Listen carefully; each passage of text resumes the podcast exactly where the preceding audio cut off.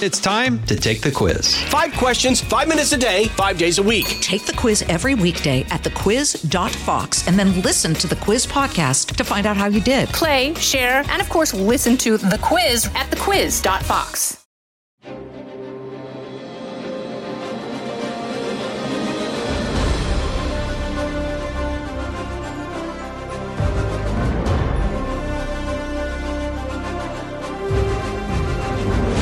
Fox News Podcast presents Bret Baier's All Star Panel. America's got to be in the lead if you want to deal with these threats. We're going to lead. The mourning is over, the Shiva is done. And if you're a conservative, you should be optimistic. You know, my main priority right now is making sure that it delivers for the American people. Yeah, the president sounded like he's concerned about it, but no specifics, no change in policy. We have to make our country great again, and I will do that. I think the president gets criticized by people all the time for the stuff he says, by people who ignore what he does. Now, Fox's chief political anchor, Bret Baier. In less than a year, Americans will take to the polls once again for the midterms. All of the openings in the U.S. House of Representatives, 24 seats in the U.S. Senate, 36 elections for governor across the nation. Will we see a 50 50 Senate?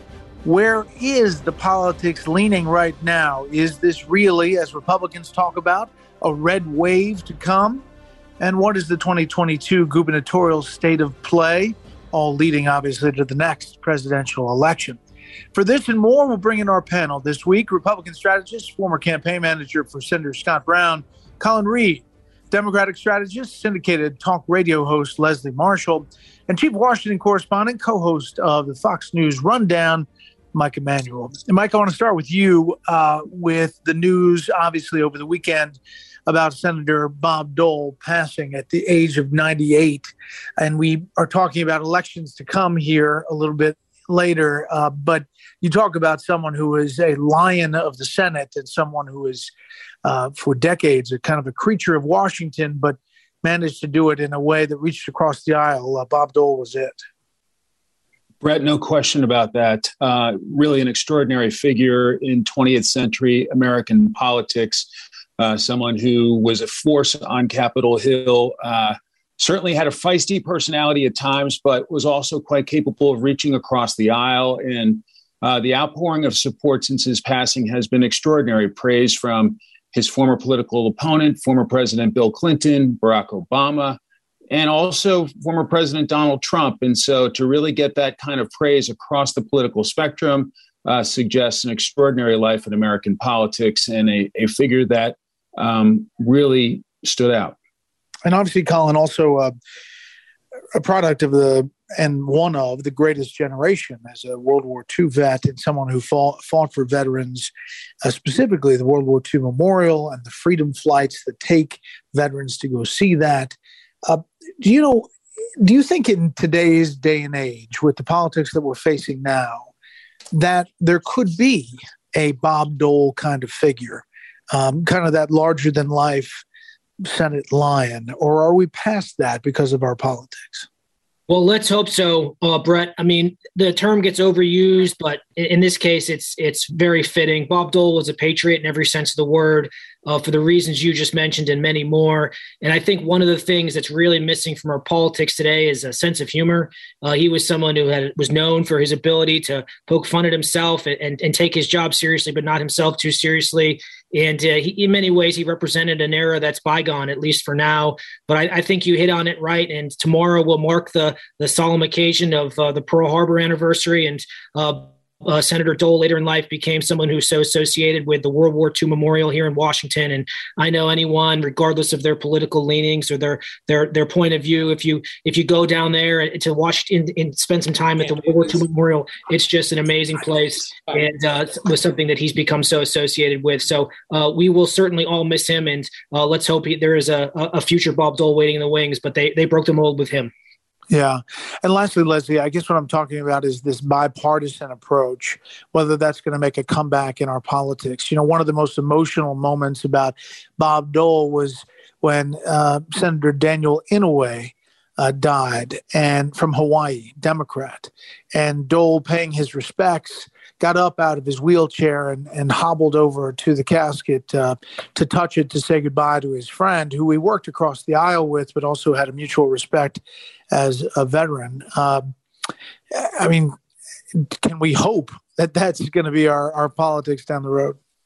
I hope, and down the road, I think is key, Brett, because we, we know that pretty much everything in, in our in our lives is cyclical to some degree. History has taught us that, and politics is no exception. Uh, but to your point uh, about uh, former Senator Dole, who I did happen to interview years ago, and he actually has a great sense of humor, not just because he let me interview him, but uh, he really did. Tom Daschle uh, wrote a great op-ed in the Washington Post, a strong Democrat himself, as Bob Dole was a strong Republican. And when you talk about crossing the aisle, number of times for people that don't know, he supported the Civil Rights Act. He supported the Voting Rights Act, stood up for the elderly. He worked with uh, senators like Patrick Moynihan.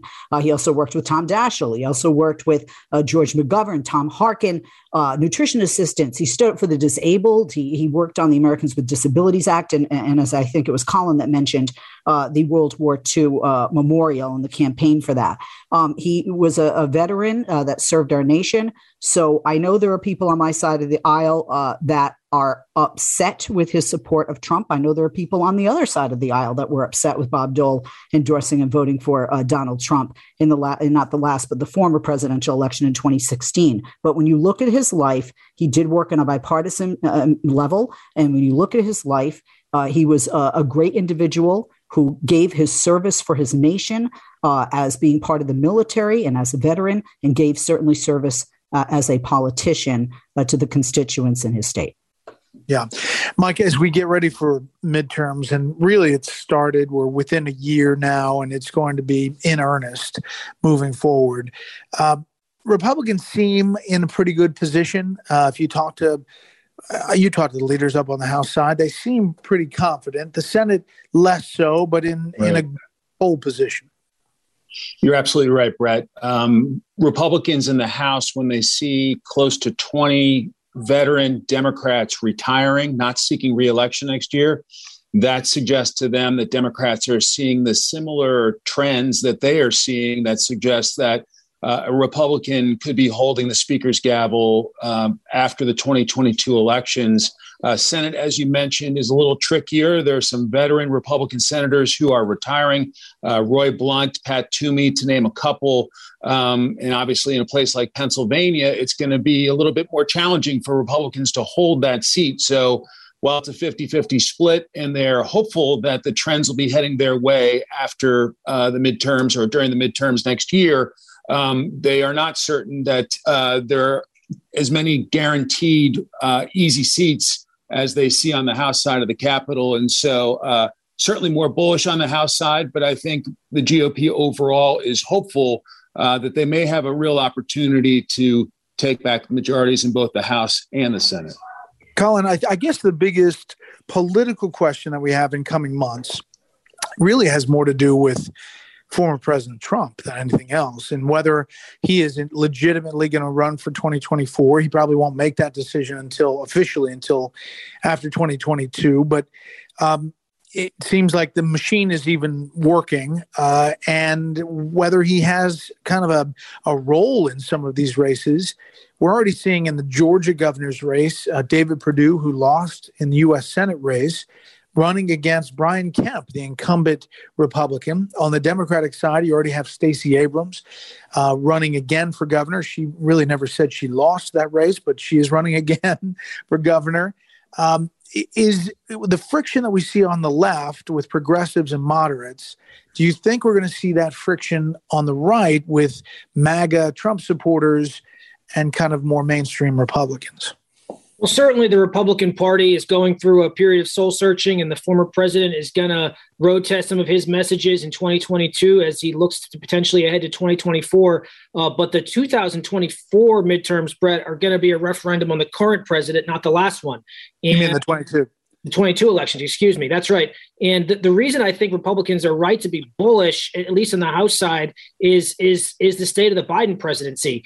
Uh, J- Joe Biden has not delivered and, and, on on his key signature promise of COVID, uh, of reining in the pandemic, of crushing the pandemic, which uh, is the bar he set for himself. It's not a bar that I think anyone uh, expected one person to be able to control, but that's what he kind of staked his presidency on. And, and we're we're heading into a, a, a, at best a period of uncertainty.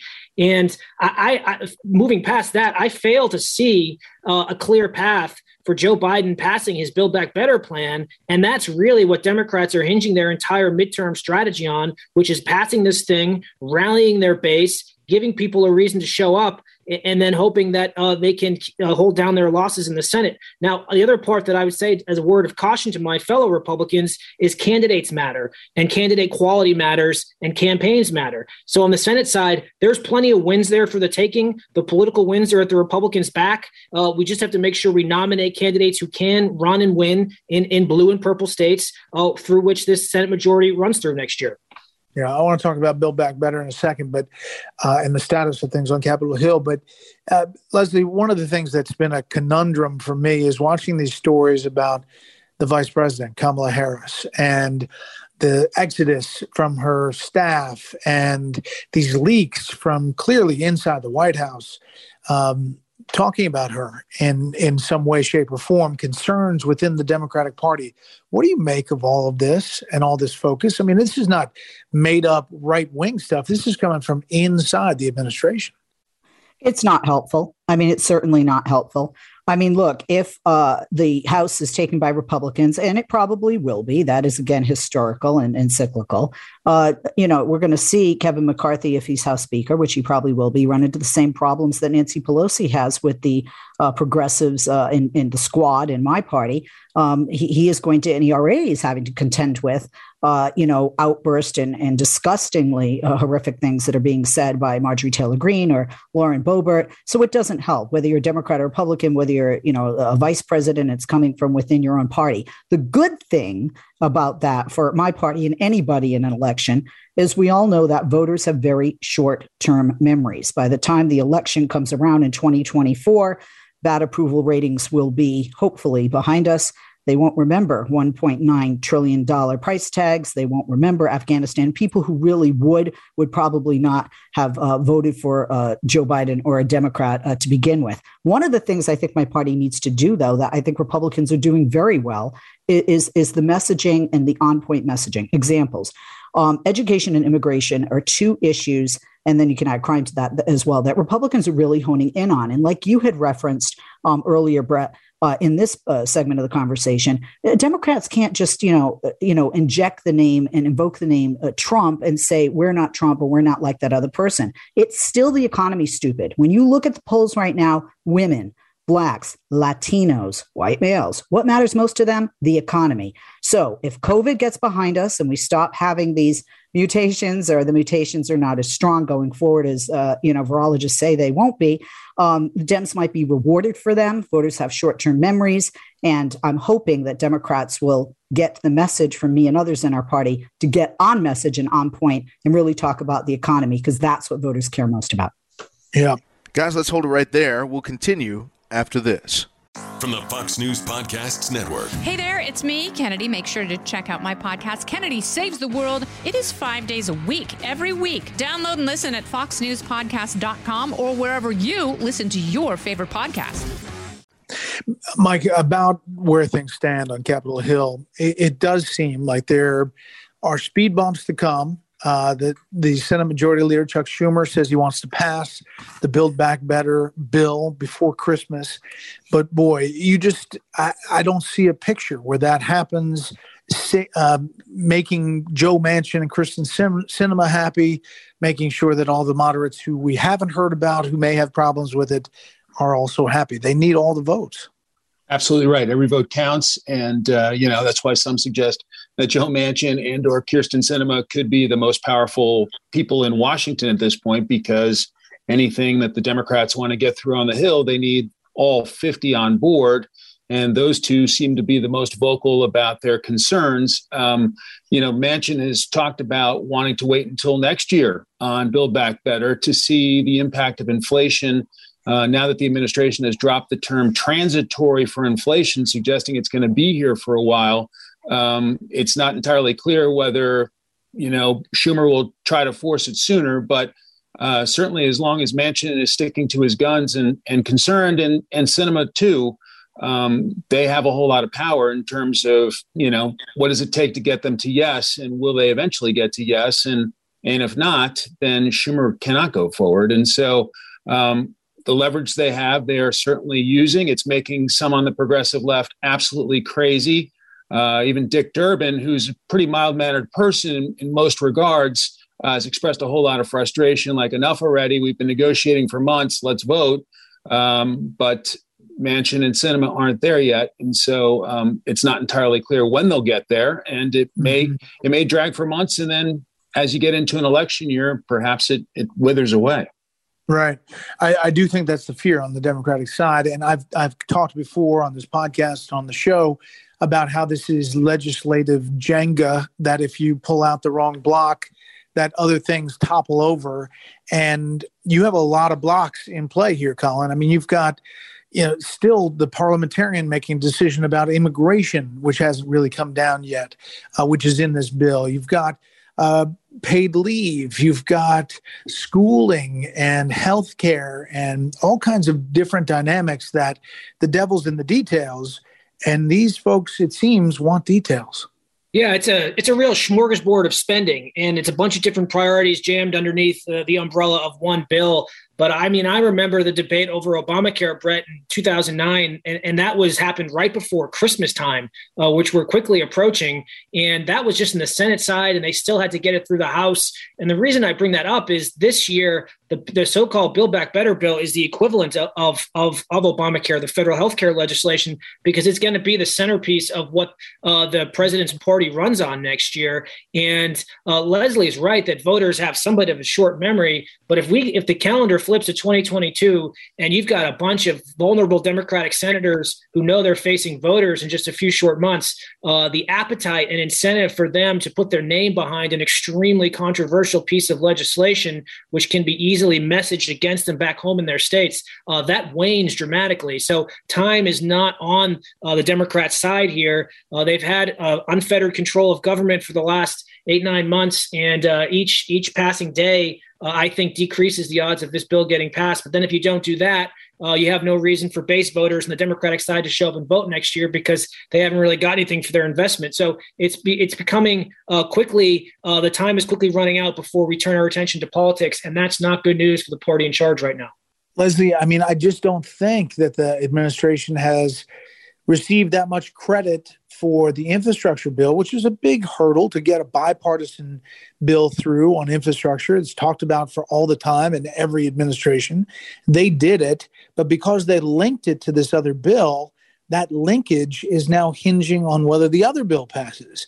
And it's a little bit of a PR conundrum. I know I would agree with you on that. I have said on this podcast, I've said on a special report, your show on television, and other Fox programs I did not agree with, and many of my party, especially centrist and moderates, did not agree with the linking and uh, with Speaker Pelosi, in a sense, allowing the more progressive faction of my party to hold her and the infrastructure package um, hostage. Because at the end of the day, I mean, you know, she she stood up and she said, "Okay, I'm House Speaker. This is going down," and it went down, and it, you know, it passed. Um, now, the, the problem I have also, not just with my party, but with politicians in general, is the foreshadowing and the deadlines. Right? Can't stand it. I can't stand it because if you don't reach your deadline and the longer you take to finish a package, especially a $2 trillion package as this is, um, it, it, becomes more vulnerable and more factors come up. Like you said, the devil's in the details. They want details. So the longer time comes on, uh, goes on, the longer they have to argue and question and wonder if they now want that detail that they perhaps agreed to before. The other thing, obviously, there's unanimous opposition uh, by Republicans. So Democrats, like you had mentioned, will need all their votes uh, in uh, our 50 50 Senate right now. Uh, they're going to need all but three votes in the House um, and uh, before they pass the bill again with Senate revisions and sending it to the president. And, you know, look, if you just look at the polls, Americans, whether Democrat or Republican, across the board support a lot of things like prescription drug prices being lowered. I mean, who wouldn't want to pay less money for medicine?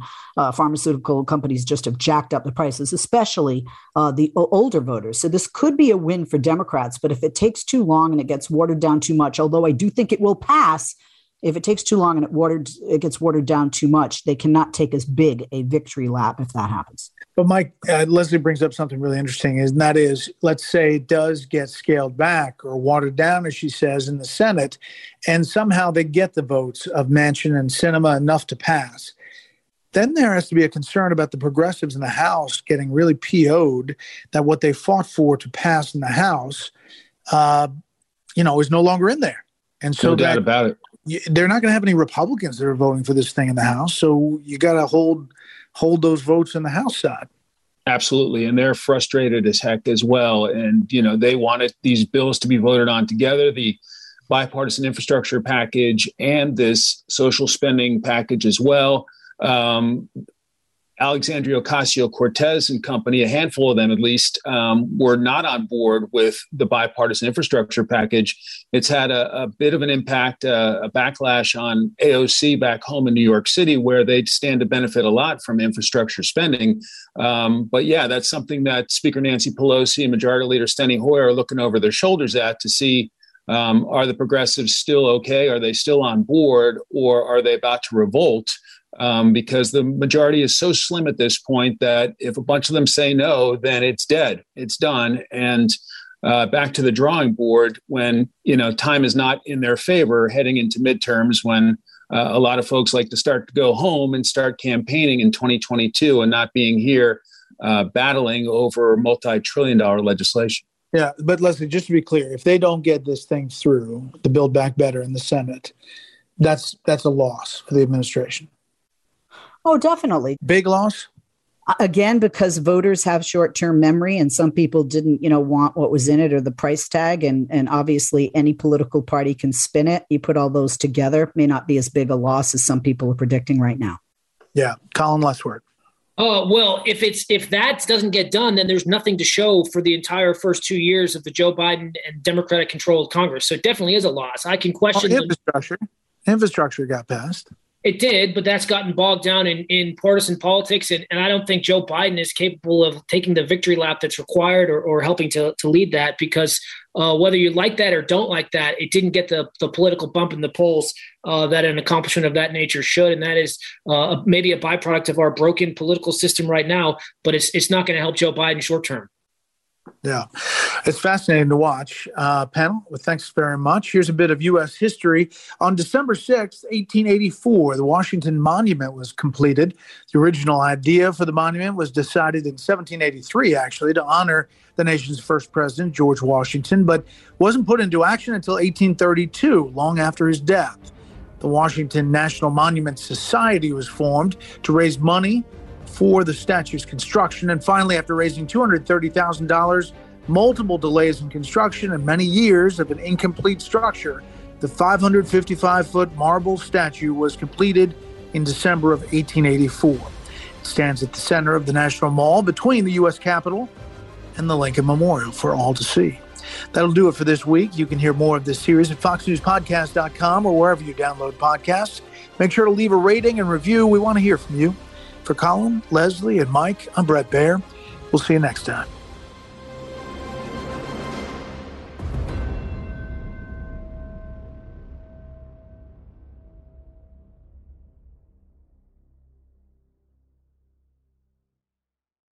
I'm Charles Payne. Listen to my Unstoppable Prosperity podcast so I can get you making money right now. Whether stocks are hitting new all time highs or in free fall mode, opportunities abound. So, why are so many potential investors still sitting on the sidelines? In a new season of my podcast, I'm going to get you in the game. After 38 years on Wall Street, I'm ready to impart some lessons and get you invested in the greatest wealth generating machine in history. Listen anytime, everywhere at foxbusinesspodcast.com or wherever you listen to your favorite podcast.